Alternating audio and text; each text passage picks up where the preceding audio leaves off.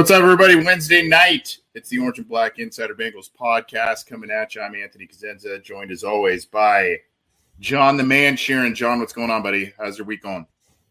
Pretty good, man. Um, the thing I love about the NBA is that like you have the NBA finals and then a week later is free agency. And it's always like really fun and it's right next to each other.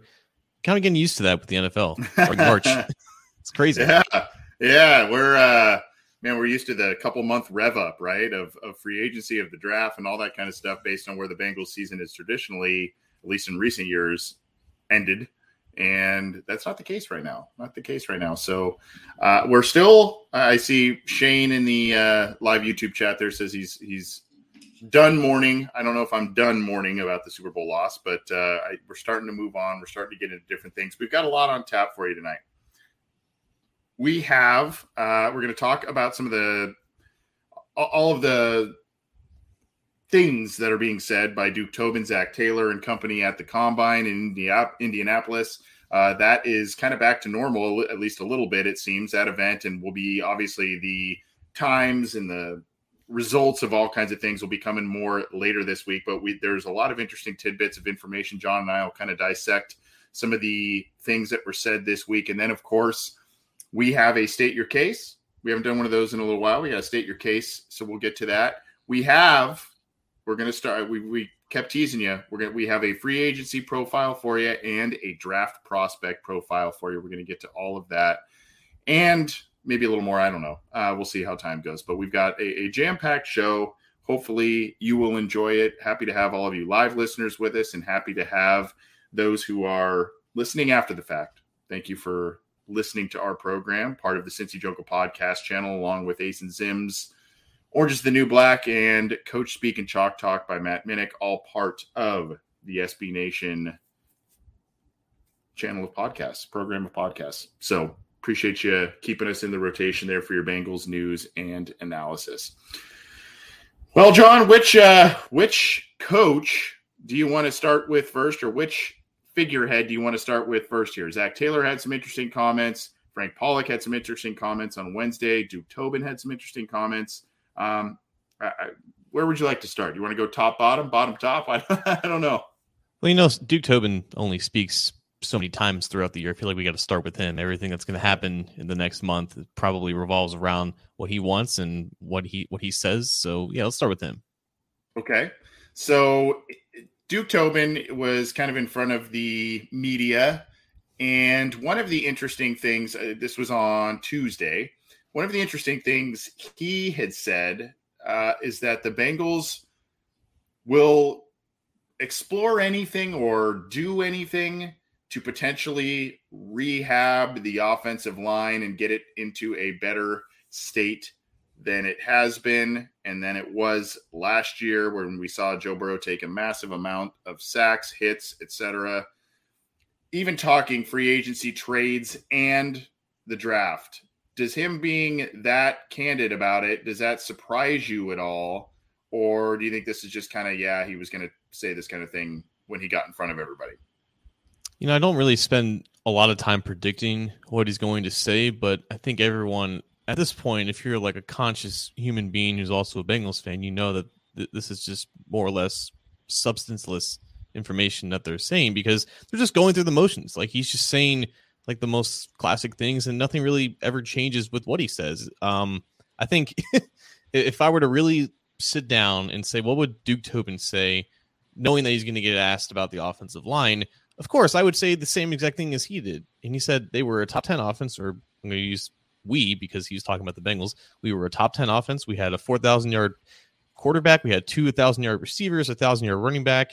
We made it to the Super Bowl with that offensive line. So yeah, the 70 sacks is a huge number that has to be improved upon, but he wasn't going to go up there and say, yeah, the offensive line just wasn't wasn't good. We didn't have the, the, the right players there. He's not going to throw those guys under the bus because he's ultimately going to be trying to sign better guys to fill out the offensive line, but he doesn't want to have that reputation of saying, "Hey, if you're not good enough, I'm gonna just badmouth you in front of reporters at the combine." But of course, that's what every fan wants Duke Tobin to say. They want him to be as candid and as honest as possible because that substance and you can translate that substance into future actions but the future actions are going to come no matter what he says what he what he was going to say though wasn't going to really mean a whole lot of anything ultimately he built a team that made it to the super bowl and despite that offensive line like that that that is still the reality that's still the truth so every single year they want to get better and they know that the offensive line is not good but i really don't feel like what he said really means a whole lot in the whole grand scheme of things he was just kind of defending the, the process and the personnel that got him there, but he knows that at least two of those spots have to be improved upon. Yeah, I don't I don't think yeah, it's not really the place, the time or the place for him to potentially throw somebody under the bus or say this per you know, call out individuals and whatnot. But I think everybody in that building knows that it needs to be better, it needs to get better. And really that was kind of I mean, there were a lot of elements that you could point to in the Bengals lost in Super Bowl 56. But I mean, that was really the major area that was the difference, and uh, especially in the second half of that football game. So, yeah, I mean, I, I, I wasn't surprised really with what he had to say. Uh, I guess the thing that uh, surprised me a little bit was just kind of mentioning all possibilities, the trade. You know, it's not just usually this time of year, it's free agency in the draft. And with this team, it's free agency in the draft and draft and develop and all of that. Um, the fact that trade uh, was was put out there a little bit seemed to be, or or all options, including trades, where it was put out there, was interesting to me because number one, I mean, there's going to be a limited number of quality offensive linemen in the free agency market. We know that because there's just a limited amount of quality offensive linemen in the league right now.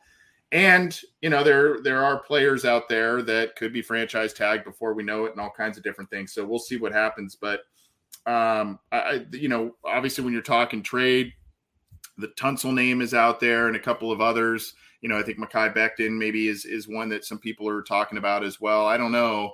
Did the did the trade aspect specifically kind of go make you blink a little bit, uh, a little bit uh, harder than I guess you would have otherwise? Not particularly. I know that people really ran with it, but I think I believe the direct quote was maybe. I think it was yeah, yeah. one word response. Yeah. And they have done it before. Like Cordy Glenn exists. I know people try to not remember Cordy Glenn, but he was traded for and they found a deal and he had a contract that they were comfortable taking on. And the Bills agreed to a deal that they were comfortable with. And it wasn't just them giving up a first round pick for a, a guy who was proven in Glenn. No, they made it work with that deal and they were comfortable with the financials.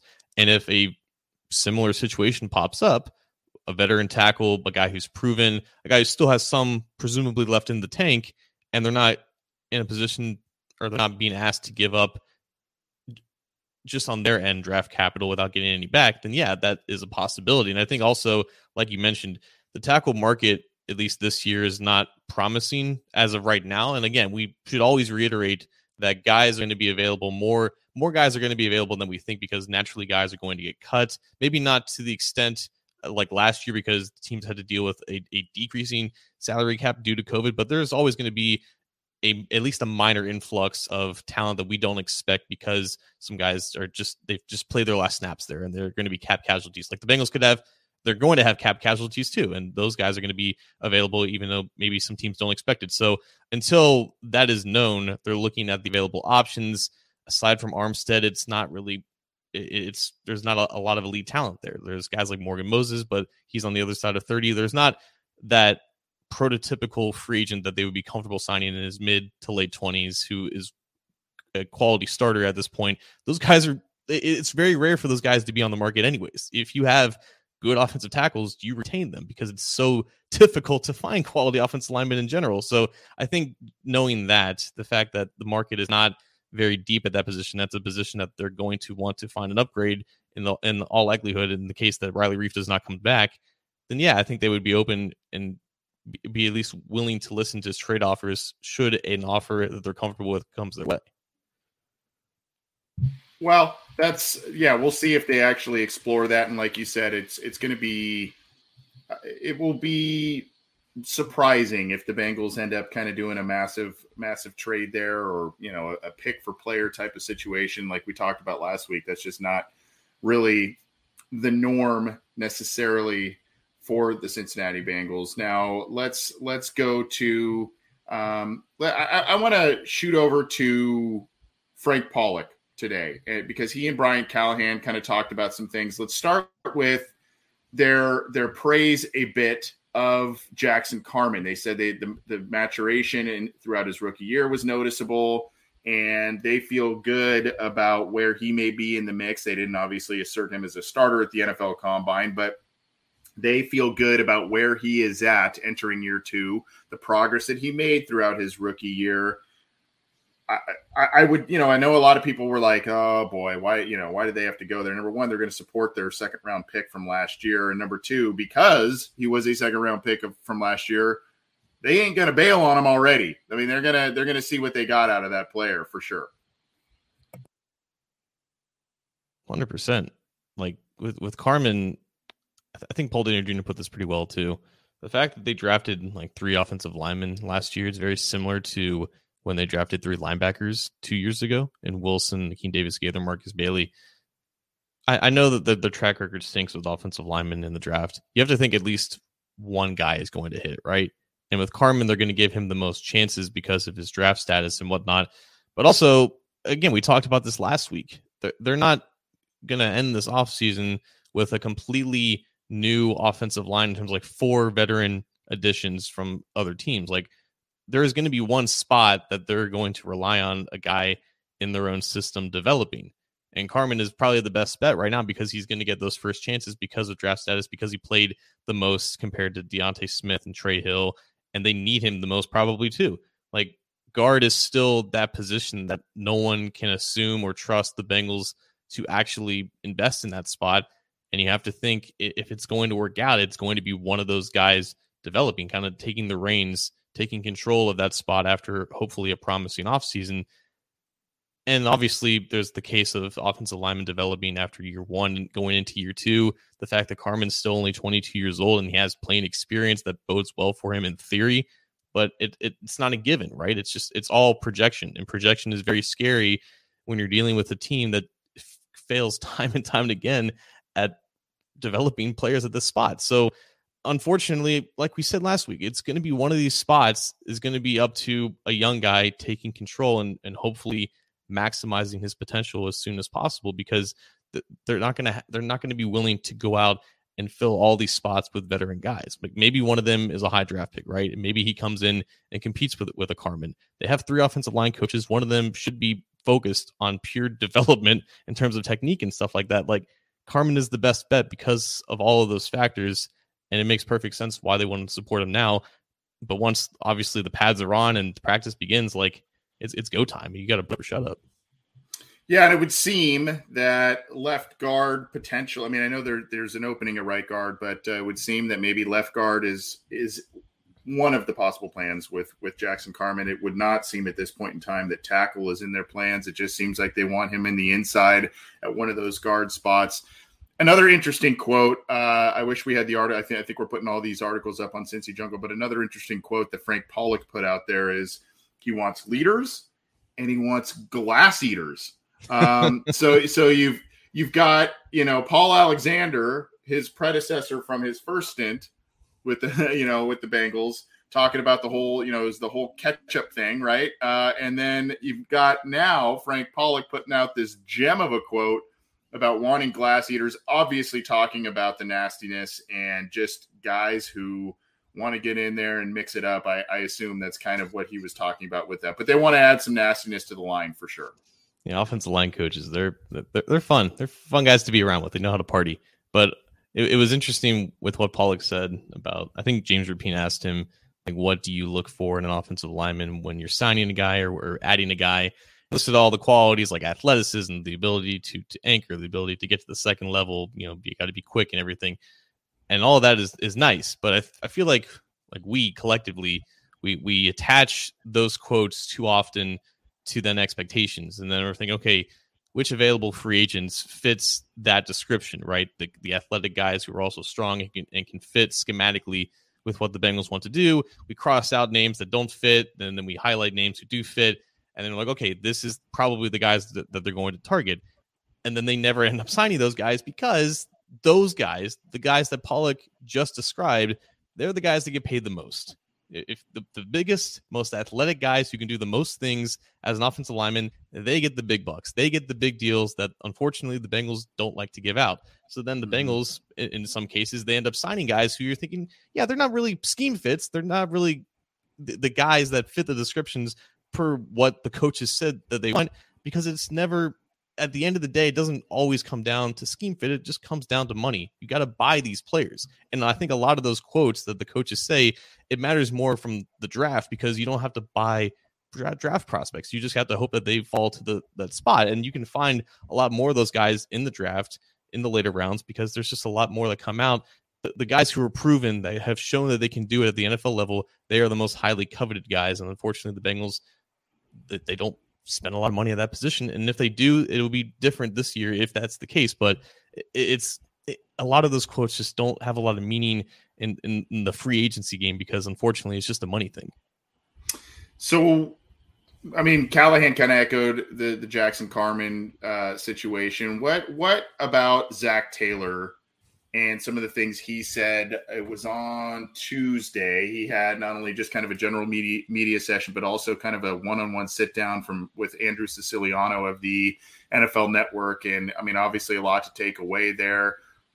It seemed to me uh, just kind of one of the major takeaways, and rightfully so. I guess I'm being cat, you know, just kind of obvious about this, but it seems to me that Zac Taylor is still very confident as to where this team is and the fact that they, yes, they had an opportunity, obviously, to win the Super Bowl. They were very close in doing so this last year, but he's not anticipating a hangover. He's not anticipating this team sitting on its hands and resting on its laurels. He's thinking that uh, there, there's going to be maybe a little bit of aggressiveness and they're going to build upon what they've got through all of these avenues we've discussed. That was kind of one of the takeaways I had. I don't know if there's some gems from him that you kind of hung on to and said, "Hey, that was kind of interesting from the head coach."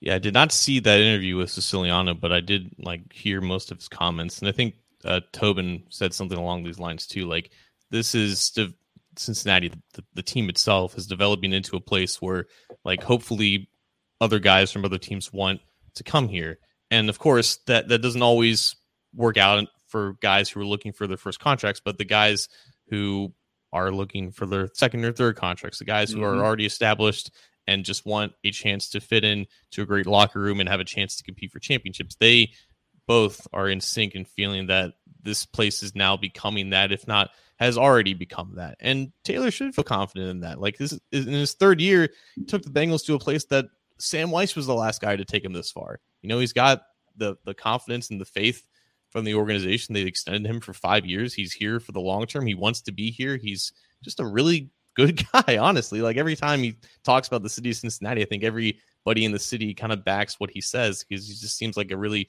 genuine person when it comes to that type of stuff. And really, like the things that he says is, is really candid. I, I think I got an email actually, Anthony, from someone who I don't know how this research is accumulated, but apparently Zac Taylor ranks first among all head coaches in unique words per minute, like 350 per minute. which which means like he's the guy who's saying the least amount of classic tropes and cliches. Yeah, that he's not a like, coach speak guy. Yeah, yeah, yeah. and a lot of it ends up being useless sound, and that's not the case with Zac. I don't know what, where this tangent's going.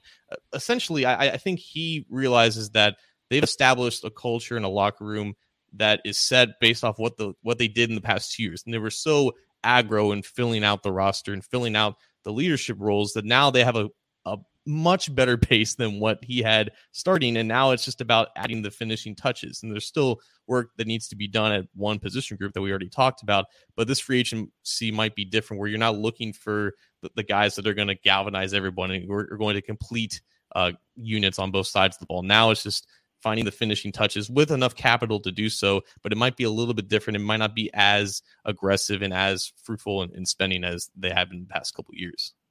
Yeah, and that was a great point you brought up about the the free agency destination. I think that was a quote from Tobin about, in particular, about Trey Hendrickson. You know, he he kind of pinpointed the Bengals in free agency as a place that he wanted to go to, and and obviously the contract was was appealing. Um, but I think you know that's he's kind of pointing to that as saying you know based on where things were headed last year, the result of the season this past season.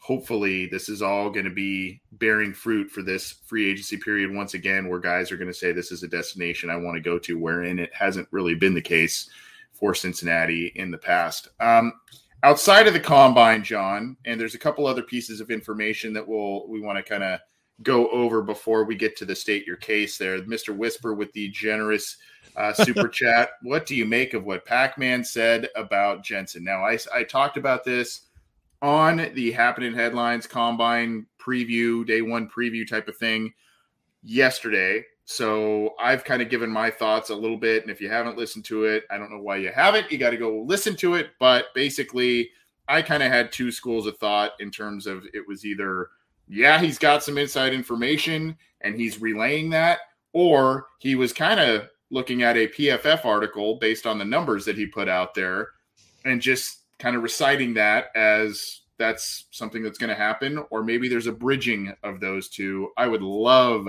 love, love to get your thoughts on that, John. um, he was hundred percent looking at the PFF projection. You think he, so? He, read word for word, three years, thirty nine million. He didn't say the guaranteed amount, but that is literally the projection on PFF.com for their top fifty free agent um free agents and their projected destinations.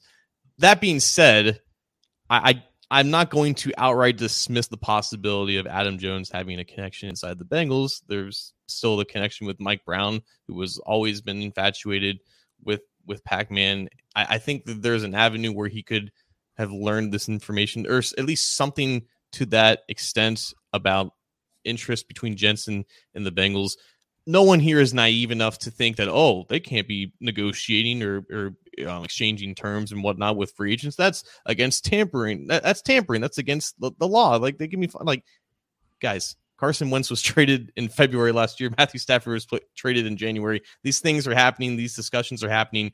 Agents are getting details about what the potential markets for their clients are going to be. People within the organizations talk. Nothing is obviously official. I don't think there is an actual offer for Ryan Jensen to basically sign in a, in a week and a half's time when legal tampering begins. But I think that there could be mutual interest between people within the Bengals organization and people in Ryan in Ryan Jensen's camp. Jensen is obviously looking for one last contract. He's looking for a place where he can potentially win.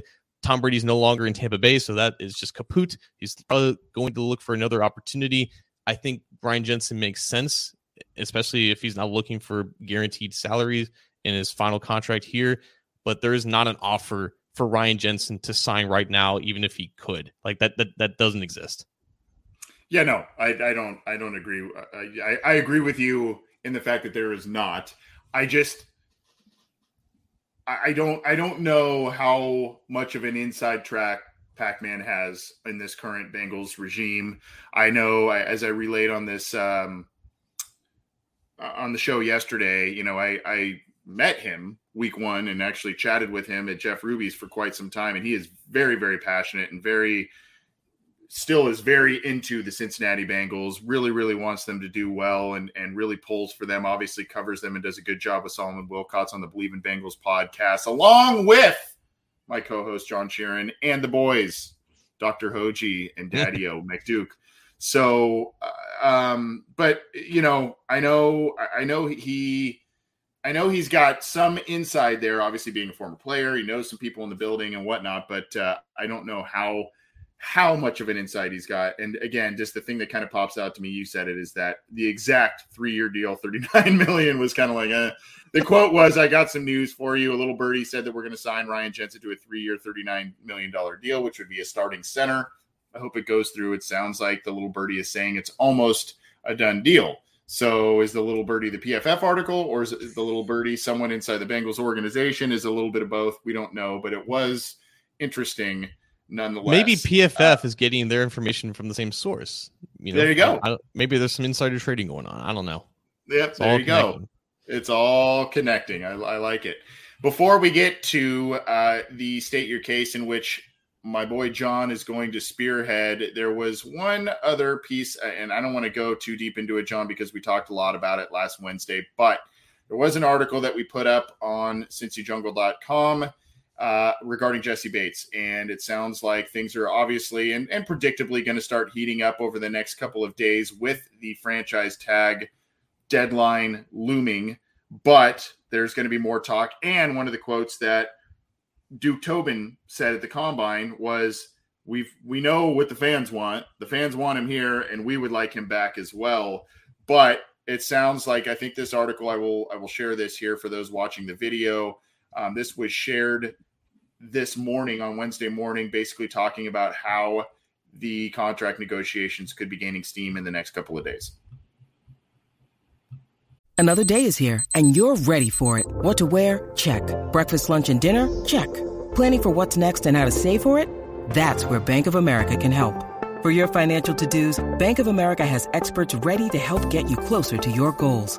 Get started at one of our local financial centers or 24-7 in our mobile banking app.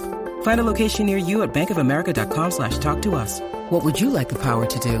Mobile banking requires downloading the app and is only available for select devices. Message and data rates may apply. Bank of America and a member FDIC.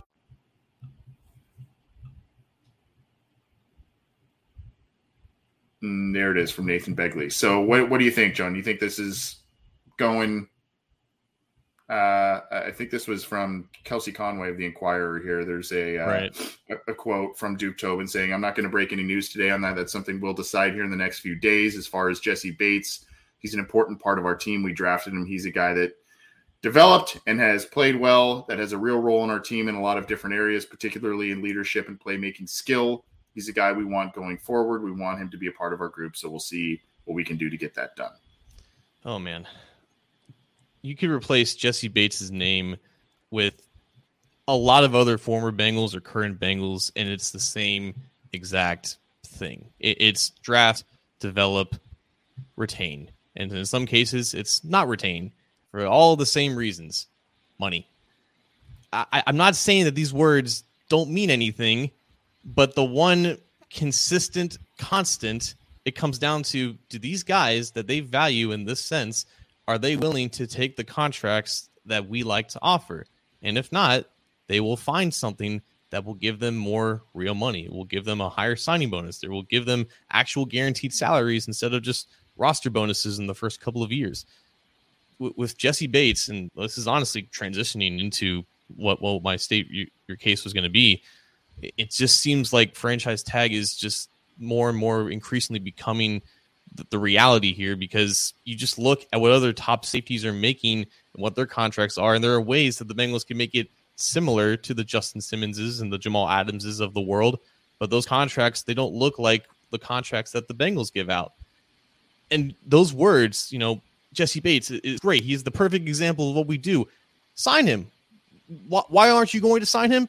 Because he knows that he can get a, a better, more favorable offer someplace else, or at least his agent knows that they they're not going to change as far as we know. And honestly, like my state your case was going to be like Jessie Bates and how that whole situation kind of pans out. I think it will tell us a lot about how the Bengals have actually changed, if they changed anything at all. Because I think the only way that he gets extended long term before the franchise tag window expires is that they're willing to give him a contract that they haven't normally or ever traditionally given. I think there's going to be some type of a stalemate because they're not going to give him the, the guaranteed money that he wants. Then they're going to tag him, and then they're going to use the next four months to try to negotiate something for for long term. But if that doesn't happen, I think that kind of tells us all we need to know about how much they actually actually haven't really changed at all. Because people are so enamored with the fact that oh they've been aggressive in the past two years, they definitely changed. The contracts again, the contracts that they've offered and given out to some of these free agents they're not any different than the contracts that they've given out former player or players of their own. And if Jessie Bates is, is different in their minds, then they would give him a different type of a contract. But if they haven't given it now, I'm not sure that they, that they end up that they will end up doing so in the first place. So the words are nice, but they're not any different than what we've seen in the past. And the only time that those words turn into actions is if they involve players that are willing to take the deals that they give. Did I did I miss the cue to to do the little state your case? Well, you know, I didn't. I know. I didn't know you were going to Bates there, and uh, so you know. Uh, yeah, no, was, uh, you're you're right though. I mean, this is it's the the fact of the matter is these past few off seasons, and kind of to your point about what they're going to do with this situation with Jessie Bates. The fact of the matter is the Bengals in free agency, and they've slowly gotten out of their comfort zone the past couple of years in some ways that to your point they're going to need to get out of their comfort zone again here if they want to retain this player and the message either becomes hollow within that locker room to some degree or it uh, resonates based on what they do in keeping Jessie Bates. When you you when you say draft and develop, and when you say we want to keep our core players, and that's the message you're sending to that locker room, and you've got Mike Hilton lobbying to keep Jessie Bates, you've got other players lobbying to keep him. I mean, I, think we all think the franchise tag is probably coming. Um, I mean, unless there's some sort of surprise either way. I think the franchise tag is what we're thinking of coming is coming here, but if you don't, whether it's long term or for some reason you don't franchise tag the player, if you don't do either of those, I think your message rings kind of hollow in that in that locker room, and it's a locker room that you, you know is really galvanized and really come together under under Zac Taylor, and players notice this kind of thing. So you know, I, I just I feel like if you're going to say these types of things, like you said, if you're going to have that kind of record on repeat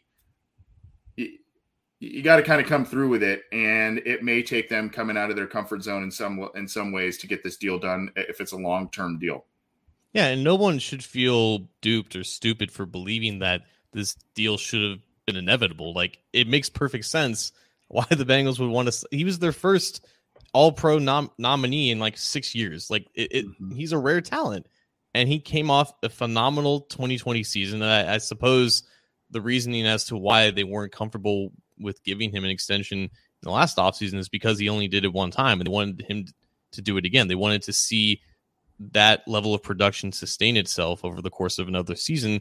Then he kind of had a down year this year, but he obviously proved his worth in the most important games and he had a phenomenal Super Bowl. Like he could have been Super Bowl MVP had they won. So in their mind, I think they see Jessie Bates as this truly elite safety. And it's just a matter of how how do they value that? Do they value that any differently than what they did back in the summer? And if that's the case, then maybe they can come to a deal. But if not, if they're not if they're not going to budge on this, then yeah, they can say whatever they want about Jessie Bates, the person, the player, but money talks. And ultimately the deal is probably going to have to look different than what they've traditionally offered. But I could be wrong. I, I could eat my words here in the next in the next week and a half, and he could take a deal that they're comfortable with, and he could potentially be sacrificing tens of millions of guaranteed salaries in the in the process because the other other top safeties have taken those types of deals. And I could be completely wrong, but at this point, I don't feel like I'm going to be. By by a different deal than they are accustomed to. I just want to be clear. You're you're talking about the guaranteed money aspect, uh, yes, or or is it paying that position, or kind of just all of these little nuances that we're talking about? I don't think it's it's necessarily the position. Like I, I think there's similarities in regards to like safety and guard in their mind. Like you can just look at the top contracts that they've given out. Like Clint Boling is still their highest paid guard in history, like five years or five million per year. George Iloka got like five a year. I think Reggie Nelson got something similar. So there are similarities, but the contract, just the average annual value, the total money, it's very much in line to what Trey Hendrickson got. It's very much in line to what Geno Atkins and AJ Green got. It's in that 15, 16 million dollar range. And I think that is a number that they're comfortable with. But again, it's how you get to that number, right? It's how much of those millions are legit. How much does he is he going to get? And this is it's such an antiquated thing. Like they're, they're not going to cut him. The, the salaries might as well be guaranteed. And I just don't understand why they don't do it. It doesn't make any sense. Yeah. Yeah. I mean, especially when you see a lot of teams just structuring things that way. But you know, I know there's a lot. There's probably an underlying eye roll and chuckle that comes with what I as a response to what I'm going to say here. But I mean, the Bengals are never, ever in salary cap trouble. And there, there's a reason for that. And when you see teams get in salary cap trouble, it can be cumbersome to get out of that for years, not just one year. And all of a sudden, you're you're saying goodbye to some quality players that you don't really want to see leave. So, you know, the Bengals, to their credit, I, I know some people will probably use a different term for it, but they are they are never in salary cap hell, uh, and, and there's a reason for that. But this is the time now when your star quarterback is on his rookie contract, your star wide receivers are on their rookie contracts you you need to maximize some of the capital and you need to probably shell out some some money that you are not accustomed to shelling out because you are set up well for the next few years both as a roster talent standpoint but also uh, from a from a financial and salary cap standpoint. Pretty much. And if they are going to franchise tag him there's an assumption to be to be made that that's going to be slightly more expensive from a salary cap perspective compared to the, if they extend him. I, I think in the past couple of years they've they haven't really front loaded their deals like they did with Geno and Dunlap. They've they haven't really backloaded them either, but the, the first year cap hits are typically a little bit smaller compared to the cap hits for the remainder of the deals and a little bit less than the average annual value value ends up to be. So the projected franchise tag for a safety is about 13 million and the projected cap space that they could save by cutting Trae Waynes, Trey Hopkins is about 16. So they mm-hmm. can, in theory, just pay Jessie Bates in terms of the cap by just eliminating two of the guys that they're most likely to cut. But it's not really going to give them a lot more flexibility in comparison to if they just extended him. Yeah. Yeah. Uh, anything else on your state your case to put a bow on it with Jessie Bates? I know that is the hot topic, and we're going to have some form of a res- resolution to it uh, good, bad, or otherwise, in a, about a couple of weeks here, if not sooner. But um, I don't know uh, what, what what kind of bow you want to wrap on this thing. Well, hell, we can just call our shots now because I think the deadline is in, in exactly a week. So I think that by the next time yeah. we do this show, that there will be a decision to be made on Jessie Bates. So I'm going to say that he does get tagged, and it's possible that he gets extended before the July 15th deadline, but I don't think he gets extended within the next week. What do you got? I think I think franchise tag, and I think this is going to drag out. And unfortunately, this I hate to be pessimistic, um, but I think this is going to drag out. I don't know that they're going to get something done in the summer. I think this is just going to be out of their wheelhouse a little too much, unless Bates does, you know, it does them a little bit of a favor, or the Bengals somehow crawl out of, out of it. But I think we're going to be in this same boat next year. And uh, obviously, I don't think franchise tag two years in a row is going to it's going to be a thing for for Bates. So um, I, I I just I'd like to see them extend him, but I see uh, I see a franchise tag with maybe some some issues with contract negotiations going forward. Personally, yeah, and I think and Bates is on record for saying he doesn't want to be tagged. Like every mm-hmm. player rightfully would want to be tagged. There's, there's no long term security there, but like I don't think he's gonna hold out or not play no. under the tag. That, that's still 13 million that he can make. It's just that he may not show up for workouts and whatnot. And if that's the case, then that's fine. That's completely within his right in, in order to preserve his body and to maybe increase his leverage for negotiations over the summer. So whatever he does, you know, fans should support him. He's a phenomenal person. He's a phenomenal player, and he deserves every single million that he will eventually make. Yep, everybody wants him back, and I don't think. I mean, I, I, used to be the guy that used to be, you know, frowned down a little bit on these guys that don't show up for workouts on the franchise tag or what have you. But when you think about long term stuff and how quickly your career can change, even in an injury in a practice, a useless practice, um, you kind of see why some of these guys do the things that they do to protect themselves, especially for the long term. But good stuff with Jessie Bates on the state your case, and now I've got the clip for you, John.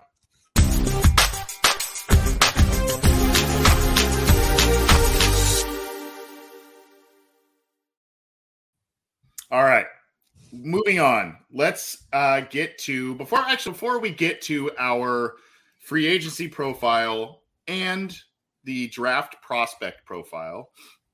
I want to just remind folks, I didn't say this at the get go, but uh, if you are looking to subscribe to what we do either on this specific channel or the Cincy Jungle podcast channel, there is an icon underneath John, underneath that Cincy Jungle logo down there at the bottom. If you're watching the YouTube video, you can click on that icon to subscribe and hit the bell and be notified when we go live, when new content is available for you to digest.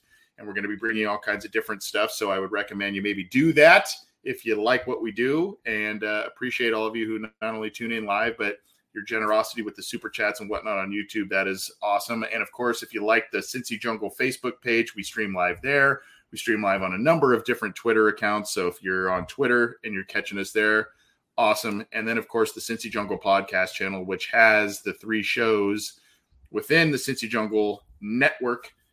You can get that on iTunes, Stitcher, Spotify, Google Podcasts, iHeartRadio, all of the major audio streamers. We are there subscribe to that and get all of that content as soon as it is, as it is uploaded and ready for you to stream. And we, as always, thank you for your support. Well, speaking of support and generosity, Socks here provides us with, not only with a generous super chat, but also uh, a nice segue in terms of free agency is driving me nuts. I can't even do a mock draft for three more weeks. Do you see the Bengals signing one, maybe two mid tier upgrades on the uh, interior of the offensive line? Well, interior is one thing, offensive line in general is another. And John, one of the positions we kind of talked about this over the past few weeks. I, you know, where the Bengals will spend money in free agency more than likely, or have uh, will be more apt to spend a little bit more, is at the tackle position, and obviously right tackle is in flux. We talked about Riley Reiff maybe coming back in a one year bridge deal. There's a couple of other options, and that is where. Uh, thank you again, Sox, for the generosity there. That is where our free agency profile will start here, and the player I'm going to share is up there in age. You actually uh, mentioned him not too long ago at the beginning of the show, John, and that is Morgan Moses. Uh, Morgan Moses is a guy who was formerly with Washington, had a, a couple of nice years there, and had a, a, a bridge year with the Jets here in 21. He actually was not going to start for the team, really. George Fant was going to be the right tackle, uh, starting right tackle. And then you've got uh, Mekhi Becton. Becton gets hurt in the first game, and lo and behold, then they put Fant to left tackle. And uh, you've got Moses over at right tackle, and he played pretty well. You see the PFF score there, 71 overall for the year. He's entering his ninth ninth season, though, John. And to your point, he is. I, I think he's currently 31 years old. So we've got – uh, uh, here's here's the pros. You know, positional need, uh, experience, and he's been a solid pro throughout his career for the most part. Maybe relatively affordable because he took a rental deal last year and he's up there in age. Uh, scheme fit with the zone, the wide zone. That's what they ran last year. And then, of course, you're talking about the the age and short term being a con. Um, you know, he had an injury that they thought may have required surgery, but did not in the season finale. So that's good. So, I mean, there's there's some pros and cons with him. I, I think he would be a, a little bit, if we're talking short term with the, uh, if we're talking short term with Riley Reiff being the guy at right tackle, this is a guy who, yes, could be short term, but may still be a little bit longer term of, of, of a solution would not be a Pro Bowl guy, but also may not break the bank. And I think could be a guy you lean on for a couple of years, and that gives you some draft flexibility potentially. If he's hovering around the 70s in the PFF range, that brings you, uh, you know, a solid presence. Not anything that moves the needle huge, but I think in terms of realistic Bengal signing, I don't think the Jets are going to be franchise tagging him. I, I mean, there, there's a possibility of that. They could look to re-sign him. That's the other thing. He he did like his time in New York. Things I've read about him and quotes he had throughout the season. He liked his time there, and he really, even though the season went awry for them, but he is a guy that I think could be not necessarily a one-year option for the Bengals, but maybe a two-year option, maybe maybe three if he stays healthy, but could give you some major draft flexibility and uh, maybe not break the bank so you can use free agency money elsewhere, Jessie Bates, et cetera. Yeah, and I think for starters, scheme fit 100%. It's kind of interesting how he just missed um, Frank Pollack because the Jets signed him, and then and then Pollack left for the Cincinnati. But before, like you said, he was with Washington. Bill Callahan was Washington's offensive line coach for many years there, and they ran uh, Kyle Shanahan's offense too. So Moses is familiar with wide zone and just zone blocking in general. I think I mean, being 6'6", 330, he still moves Huge. pretty pretty decently and can still uh, execute a lot of those blocks and get out into space. Being he's, I think tomorrow, if you're listening, if you're watching this live Wednesday night, tomorrow is Morgan Moses' 31st birthday. There you go. Yeah. So he's one year younger than Riley Reiff when Reiff signed with the Bengals. And honestly, I just look at Moses as a slightly younger Riley Reiff. To be honest with you, I think it, it's consistency, it's stability, and it's also predictability and what you're going to get with him. It's really fascinating to see just his production as a pass protector, you go to PFF, like I, I will list off the sacks that he's allowed in true pass sets, totaling like just season by season, going from most recent to his rookie season. Here we go. Three, four, four, four, four, four, five, three. What you see is what you get with Morgan Moses. He's not going to be, like you said, an all pro or Pro Bowl right tackle. He's going to give up a handful of sacks a year. His pass blocking efficiency is not perfect, but he rarely has a terrible game, just like he rarely has a dominant game. And there's definite value in that, especially for a team that doesn't have an answer right now at right tackle. So being 31 years old, being this is going to be his third team, and he's already made a decent amount of money. I don't know if there's going to be a lot of teams that are going to be willing to offer him more than just a one year deal, but he's going to get some type of, of a deal because teams are desperate for offensive line talent, and he's proven that he can still play even at 31 years old now. So I do think that he is a legitimate option, but I, I will say I would be shocked to see the Bengals or any other team giving him anything more than a one year deal. Yeah, I I could see that potentially happening just because of the age and whatnot. But he may be able to parlay something into you know some deal where it's maybe you got a you know an option year or something you know something creative there based on the age. I, I will say, gosh, the Jets they I mean you look at their tackle situation last year. I mean Fant isn't fantastic, but he had a pretty good year filling in for Becton. So I mean you had this guy on the bench to start the year. You had Becton, you had Fant at the right side, and Moses was on the bench Becton gets hurt, all of a sudden Fant kicks over to the left and Moses over to the right, and they, you know both those guys had pretty good seasons and stayed pretty healthy. So, and then now you've got questions about Becton and his his viability with the team because there's some weight issues and all kinds of different things. Obviously, the injury that kept him out. That, that that's a whole separate topic. And researching Moses a little bit, you heard, uh, you know, I read a little bit about Becton, and that's he was supposed to be out for maybe four to eight weeks, and all of a sudden he's gone for the entire year. Um, so that didn't sit well yeah, and I think it's important to note that like Becton and Fant were the projected starters, and then Moses wasn't signed until July, so he was yeah. available for every team, including the Bengals, to sign well into the summer, and, and then the Jets ended up giving him like a one-year, four million dollar deal. The injury to Becton happens; they move Fant to left tackle, and Moses starts the entire year right tackle, and I think that matters too. Like the like he's old, obviously, or for a tackle, he's old, but he's durable. He's proven to be able to stay healthy all throughout his career in Washington and now for a year with New York. So, yeah, I, I, do think that he's likely going to hit the market. I don't really foresee the Jets retaining him. And if the Bengals strike out on potential trades for a tackle, and just again, this tackle market isn't exactly great, like I think Moses becomes a legitimate option.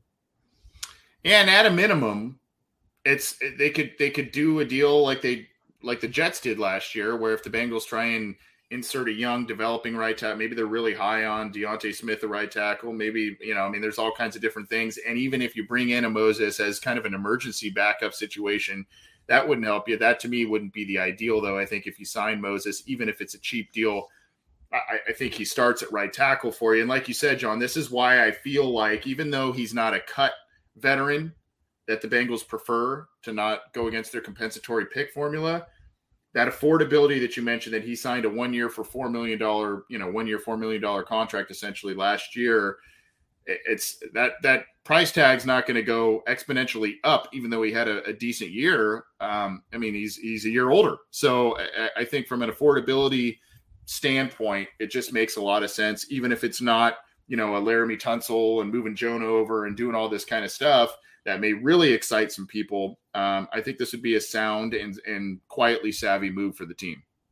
100%. And uh, yeah, shout out to Joe Bradley and Brian McHugh in the comments are listening from overseas in UK and Scotland. But guys, it's it's still Wednesday in Paul Brown Stadium, and that's the official time that we're going with the channel. So yeah, still Wednesday here.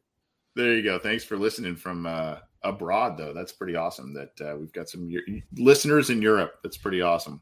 They're saying up at two thirty in the morning to listen to us. Like how crazy? I know. That? I know. That's uh that's dedication. That's dedication. I we we appreciate stupidity you. maybe, but you know, teach their um. Well, that's that's the free agent profile there. Talking a little bit about Morgan Moses as a as a potential target for the Bengals. Now, We've got a draft profile as well for you to close up some things. And John, uh, kind of back to Sox's question um, about, and it's kind of going the other way with it. I'll repin it here, talking about free agency and mock drafts and whatnot. Do you think the Bengals will sign upgrades on the interior of the offensive line? Well, I don't. Maybe. Um, I, I hope they get the guy instead of a guy, but one in the draft in, in the interior, I went out. I went opposite of what Sox was asking. I went outside tackle for free agency, and I'm going interior offensive line in the draft this week, John. And one guy that I am.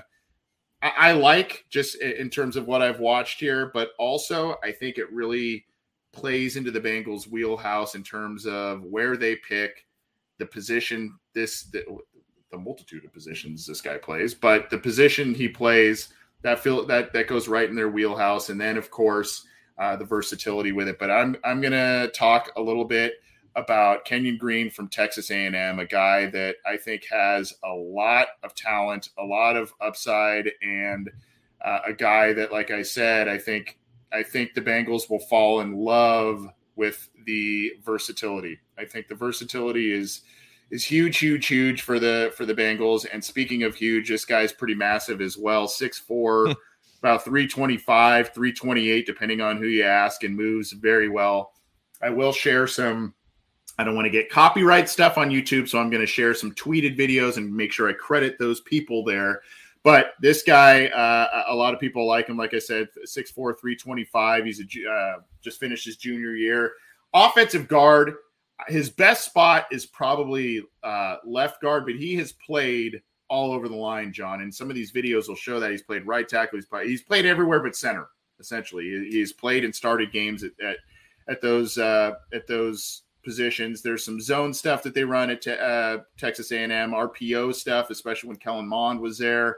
Um, and then, of course, there's just an overall pro style offense with um, Jimbo Fisher there.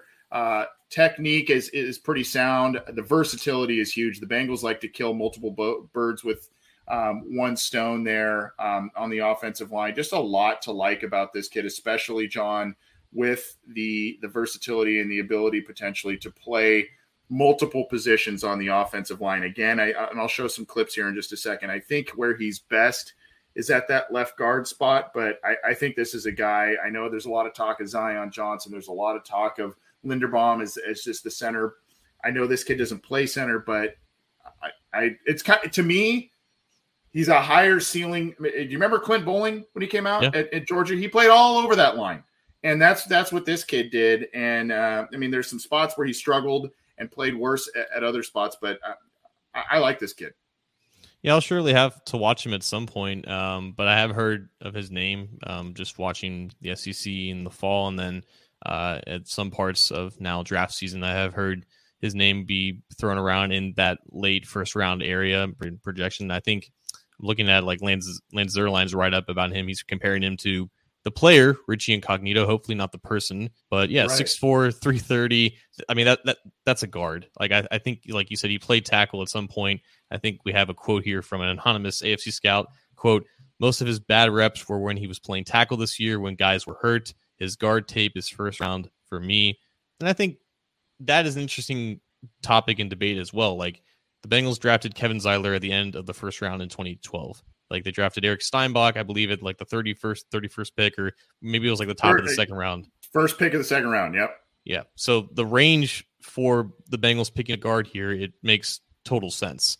And there might be pushback or or animosity from the fans, like, oh, you're gonna wait to find a starting guard for in the draft. Like you don't know if this guy is going to be here. You don't know who is going to be available in the draft. It's really risky to play that waiting game, but that's entirely a possibility. Like they there's this an entirely likely scenario that they go out and get like a Bradley Bozeman or Ryan Jensen at center. They go out and get like a Morgan Moses a tackle.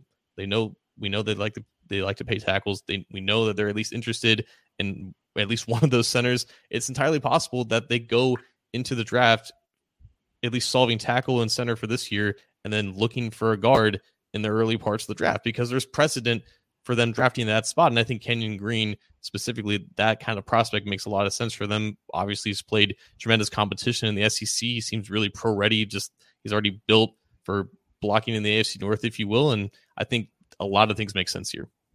All SEC, first team all SEC, first team All American this uh, this past season, second team for both the year prior. So he comes with a lot of accolades. Let's check out some of these uh, clips here, and I want to make sure that I credit the folks who supplied them on Twitter. I always love when people do some homework for me here. This is Russ at Russ NFL Draft. Here he is um, on this play here. Let's let's check him out. He's the left guard, number fifty-five on this one. So watch watch him here. I love I love this. It'll play it on a loop here. If you notice, he kind of sees that the tackle uh, the tackle is like, hey, he's got his man. The center looks like he's having a little trouble. Let me just find contact and knock 17 down to the ground. Um, I, I, thought that was kind of, we'll watch it one more time here. I thought that was kind of a, a cool little shot here. And Russell Brown obviously likes him. One more boom. Let me just get that guy out of the way. So I liked I liked that clip there. That was one that I found. This is from Bob Stern, uh, Sturm, excuse me, at Sports Sturm, uh, and that is S T U R M. Let me share this one for you here.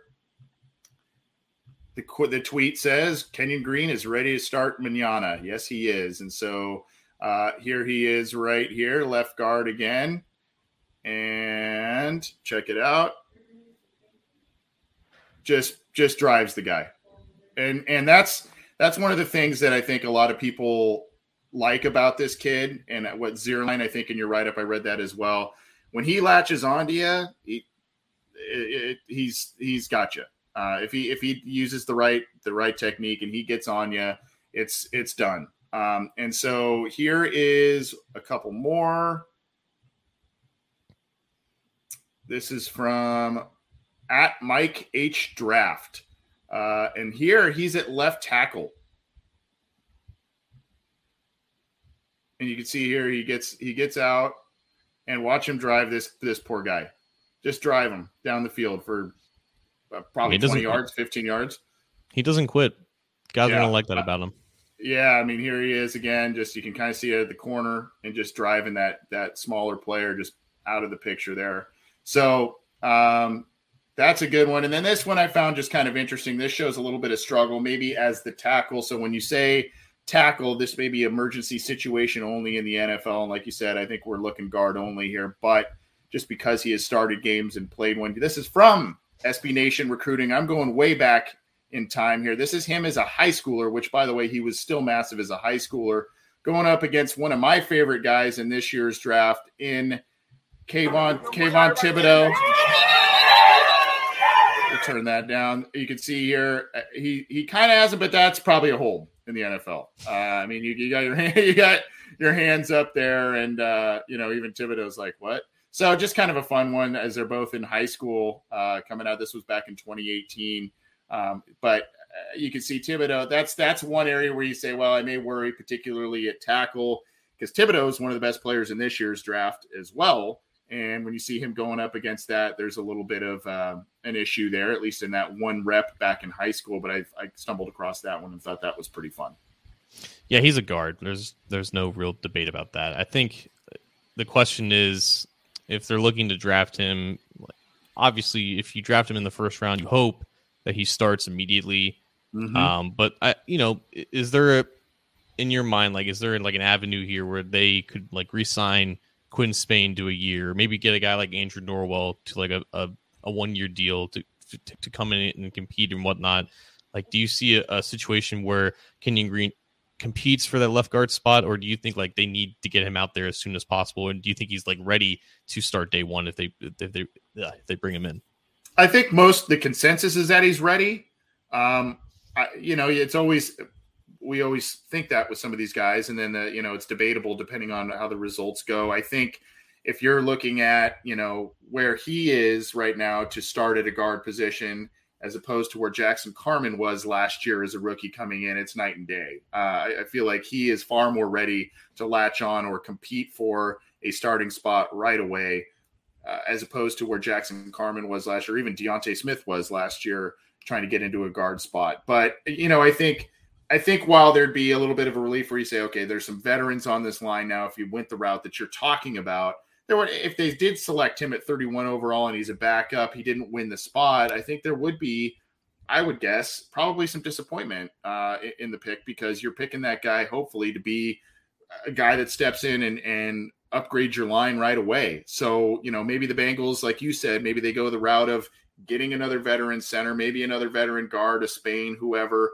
Then you get a Morgan Moses, and all of a sudden you've got veterans kind of spread out along the line. And now you know you look at a right guard spot and you say maybe this is where that guy goes.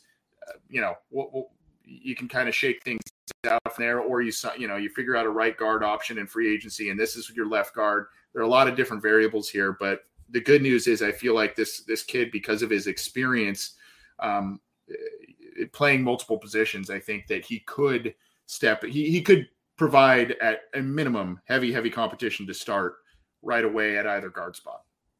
Yeah, you need guys like him, Dan the man. Aren't you looking for your first round pick to start year one? Well, ideally, you don't want a lot of your rookies playing because your team is already pretty good. But yeah. if they pick an offensive lineman in the first round with the current group that they have, odds are he's probably in position to start. And then Brian McHugh, again, our friend from overseas, the talk is that the Bengals are just going to see who is available at 31. And I would probably say that's going to be the case. I, I think I saw yeah.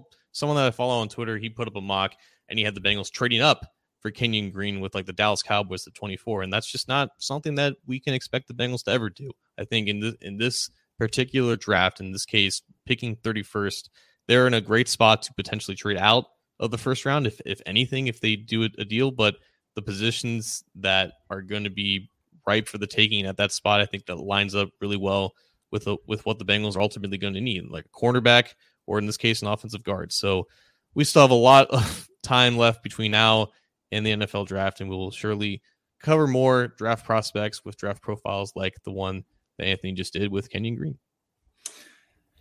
Yeah, I, you know that, that's interesting how you you talked about trading up. Um, you know, I mean, if you if you look at the Kevin Zeitler pick, what did they do that draft? They had David DeCastro sitting right there for him. What did they do?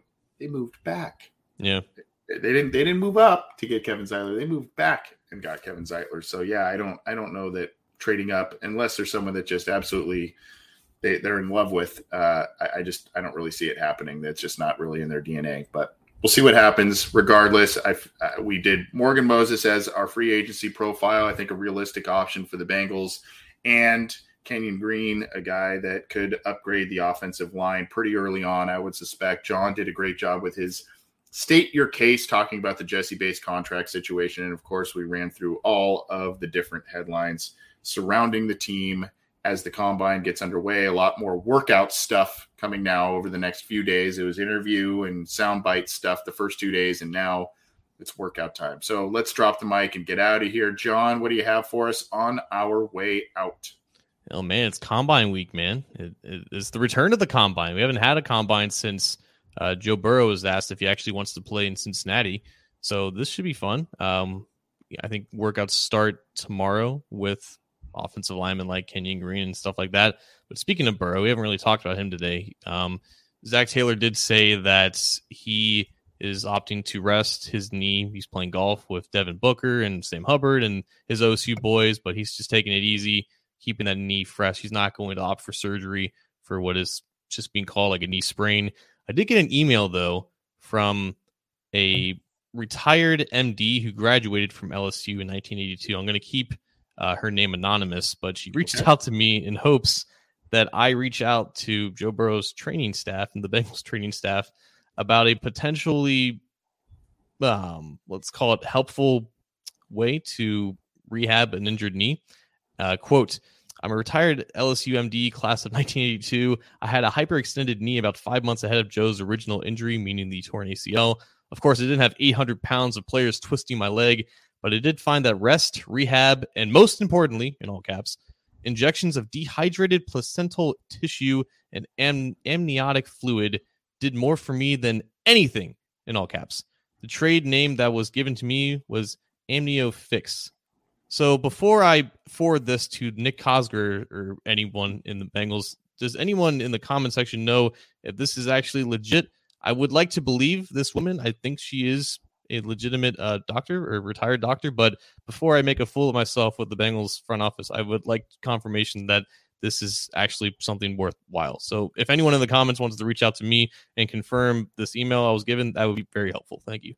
Yeah, I'm I'm a dummy, so I wish I could uh I wish I could tell you um I could I wish I could tell you what what I what, yeah, I, I don't have any thoughts on that. Unfortunately, I am not a scientific mind, and uh, I I don't want to misquote or say anything like that. But I know that there's, if I remember correctly, though, there was an injury that the late great Kobe Bryant suffered. I think it was a, a knee injury or something like that, and he was going. This was years ago, though.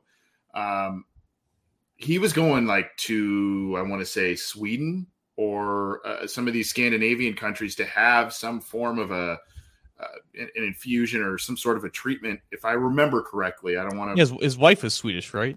Yeah, yeah, yeah. I, I, can't. I, I, don't remember exactly what it was, but he went abroad for some of this kind of uh, different treatment, alternative treatments and stuff. So I, I don't know if this is similar to what um, what you're talking about, but I remember because that was all over the radio out here in LA when it when he was going out, out there and doing all that. So maybe that's kind of in the same vein there. Um, I don't have too much. I did get a, a, question, John, and I just want to quickly get your thoughts for it. I guess this is kind of final thought because I truly don't really know where I stand on it. Uh, I think it was from our buddy Tommy Williams, who I had the pleasure of uh, meeting week one at Bengal Jim's tailgate. Great guy. He uh, every once in a while shoots me a little Facebook message. And late today, he shot me a Facebook message talking about, you know, why why are we ta- still talking about overtime rules? Why are we talking about all this kind of stuff? It just feels like the, the losing team, the team that gets shafted or whatever, is the one that complains, and no one else seems to agree with them and whatnot. Why don't we, you know? So I, it's it's funny because if we were if we were the Buffalo Bills, if we were following and talking about the Buffalo Bills, we would probably have a different mindset about this that, or maybe even the Chiefs, based on the what happened in the in the championship game. So I'm, I, I don't know. I'd like to get just quickly your thoughts. I know we're running a little long, but I mean, do you think they should change some of this stuff? I mean, obviously playoffs are playoffs, and you can't really tweak that. But uh, I don't know. I don't think they should. I, I, think the sample size for the playoff games is too small to make a definitive answer. Of course, it's going to get skewed when you have great quarterbacks, and if if one great quarterback gets the ball first, odds are that's going to end up in the touchdown. That's skewed everyone's perception. But if you look at the totality of the results of the current overtime structure, it doesn't always end on the first possession. But no one cares about the regular season when you have two crappy quarterbacks. They only care about when it's Patrick Mahomes versus Joe Burrow or Patrick Mahomes versus Josh Allen. We might see more of those instances in the coming years. I also think overtime has just been really frequent in at least this past year. And I don't know yeah. if that's always going to be the case, but if if it were up to me, I would hold strong and maintain the same overtime rules. I think just playing defense matters, and it shouldn't come down like you shouldn't just blame the coin for you not being able to stop a team from going 80 yards. But I, I do think that there is just enough steam on this to actually make some type of a move here, and, and I think it'll be met with a resounding consensus approval. But I, I don't think it's the biggest issue that they have, and I think the biggest issue that they have they're not going to deal with, and that's taunting. And I think they're already said that they're going to yeah. st- stick with the current rules there. So when you get, we got to pick our battles a little bit better here. Yeah, I don't, I don't love the overtime rules, um, but I do, I, I do like that they altered them a little while ago to at least give both teams some form of an opportunity to to have the ball, um, whereas that was kind of not necessarily the case. So, um, yeah, I mean, and again, playoffs are what they are, and you know, yeah, there's no ties there. So I mean, that is the one thing. That's what we should be fighting for. No freak, no more ties anymore in the yeah. regular season. Just get rid yeah. of them. Yeah, I I agree with you on that one, hundred percent.